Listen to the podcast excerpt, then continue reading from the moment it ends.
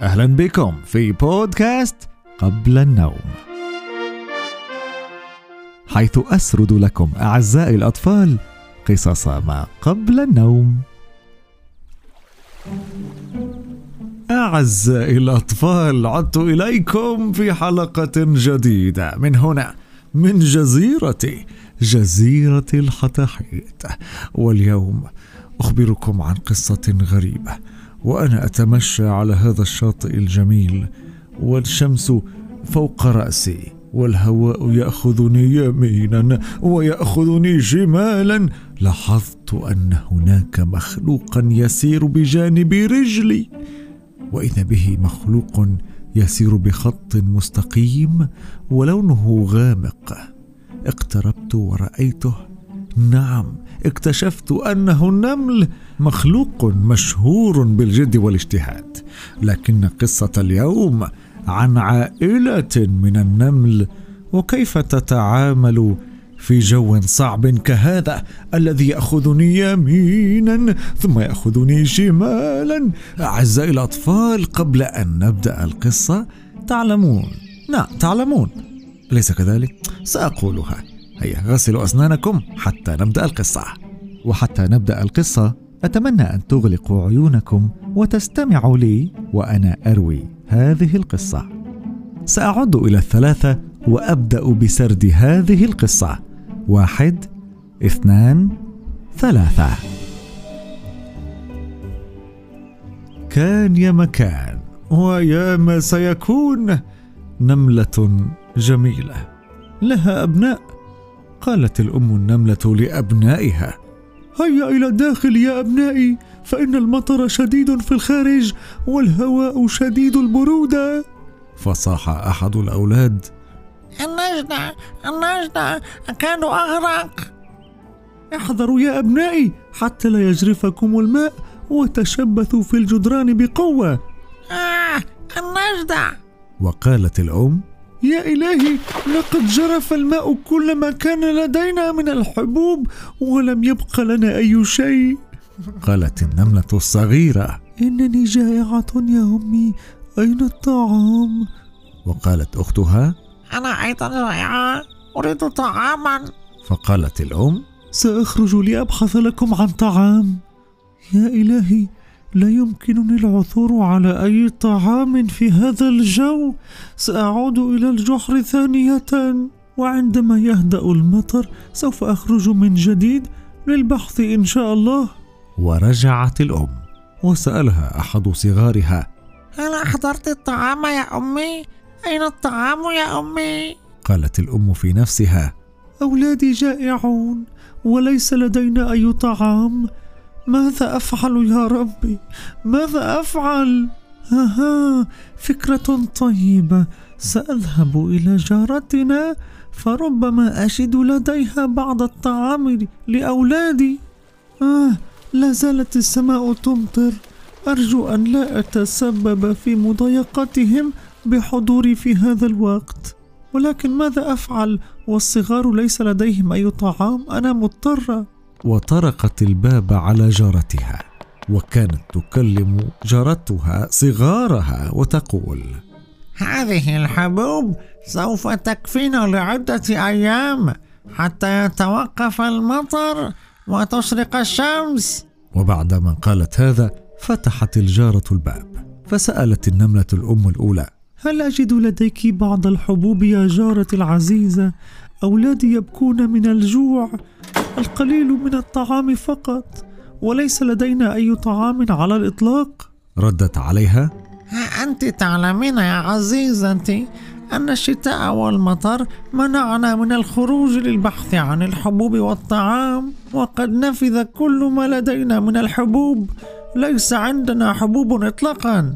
حزنت الأم النملة وقالت: ماذا أفعل الآن يا ربي؟ ساعدني يا رب، هذه جارتي عندها الحبوب لكنها لا تريد أن تعيرني شيئا ولو قليلا. وعندما رجعت الأم إلى بيتها فرح صغارها: أمي جاءت،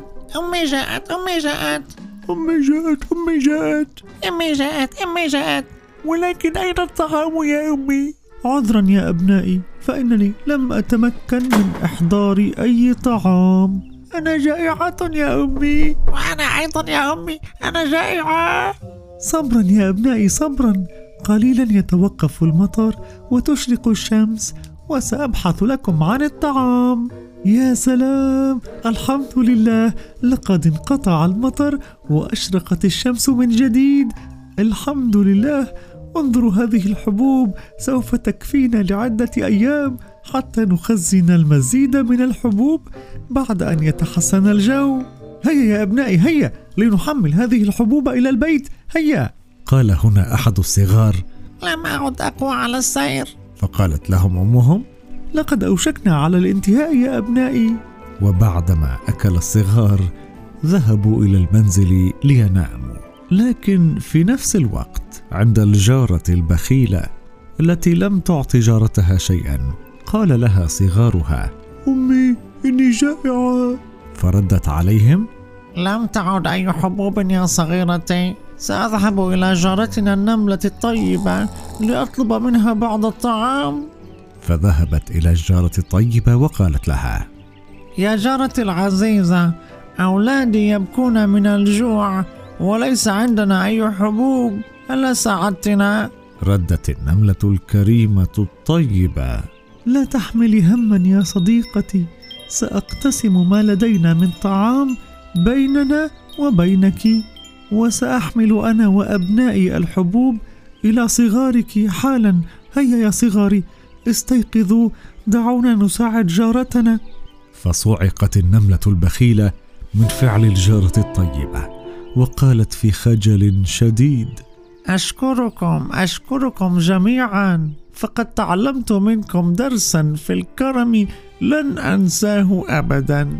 أعزائي الأطفال، رأيتم كيف أن النملة الكريمة عاملت جارتها بأخلاقها، وعندما احتاجت بعض الطعام ساعدتها وأعطتها أكثر مما تريد. وعلمتنا كلنا درسا أن الكرم صفة جميلة وراقية، وأن الله يبارك في مال الكريم. ما أعجبني أعزائي الأطفال أن هذه الجارة الكريمة لم تنتقم من جارتها البخيلة التي لم تعطها الحبوب عند المطر، ولكن كانت أيضا كريمة معها، فالكريم كريم مع الجميع. أنا متأكد أعزائي الأطفال أنكم كريمون جدا مع ماما ومع البابا ومع أصدقائكم، تتشاركون الكثير. كانت هذه قصة ما قبل النوم لهذا اليوم، لكن قبل أن ننهي القصة دعونا نستمع إلى رسائلكم، نخبركم عن روابط البودكاست وأغنية قبل النوم التي تقول: نني يا عيني نامي، نامي عرف الحمامة. هيا. صفحات بودكاست قبل النوم على السوشيال ميديا موجودة في اليوتيوب، حيث نرفع كل القصص هناك على صفحتنا وقناتنا بودكاست قبل النوم، وأيضا على الإنستغرام حيث ننشر محتوى للأطفال وندعم حسابات محتوى الأطفال في كل مكان. أعزائي الأطفال، تستطيعون إرسال رسائلكم الصوتية التي تستمعون إليها هنا في البودكاست في نهاية كل حلقة عن طريق تسجيل رسالة صوتية على صفحة البودكاست في تطبيق أنكور الموجود في وصف هذه الحلقة. أما الآن فننهي حلقتنا بأغنية النوم، ثم تستمعون إلى رسائلكم. كانت هذه قصة ما قبل النوم لهذا اليوم، أحلاما سعيدة. نني يا عيني نامي، نامي عرف الحمامة.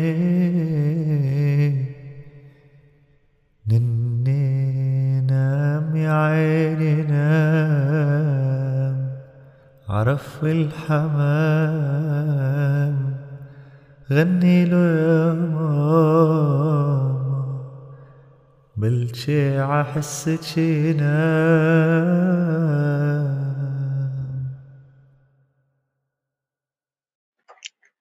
السلام عليكم ورحمة الله وبركاته. أنا اسمي آمنة عمر آل سليم.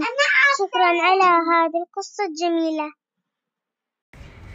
أهلا بكم في بودكاست قبل النوم، حيث أسرد لكم أعزائي الأطفال قصص ما قبل النوم. شكرا عمر عبد الرحمن على القصص الجميلة.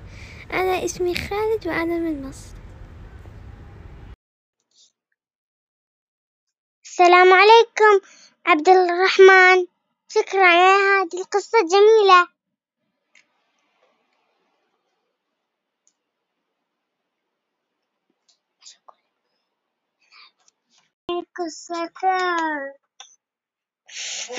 قصتك جميلة أصلا، وبعد صوتك جميل،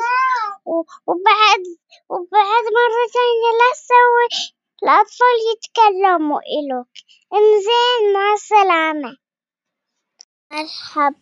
مرحبا، أنا اسمي لورين، عمري 6 سنين.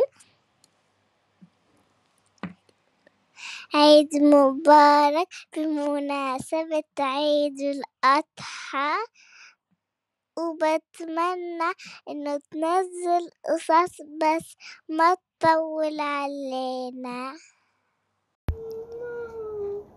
قصة بعدين ما ننام، نامي يا حلوة نامي، عجبتني كتير، غنينا إياها كامل كتير. أنا اسمي عايشة، عمري 6 سنوات. أنا حبيت قصة الأميرة والضفدع، سمعتها. شكرا. أنا اسمي عايشة، بدي أحكي قصة الحصان والكلب. كان يوم كان في قديم الزمان، كان هناك كلب في المزرعة وأتى حصان كان يريد بعض القش. طلب من الحصان من الكلب أن يأكل القش، فأجابه الحصان قال: هل يمكنني أن آكل بعض القش؟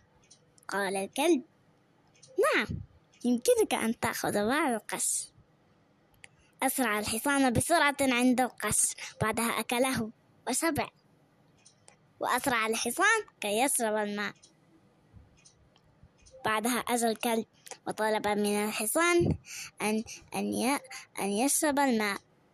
قال: أنا أريد أن أشرب الماء يا أيها الحصان. كانت هذه قصة ما قبل النوم لهذا اليوم. أحلاما سعيدة.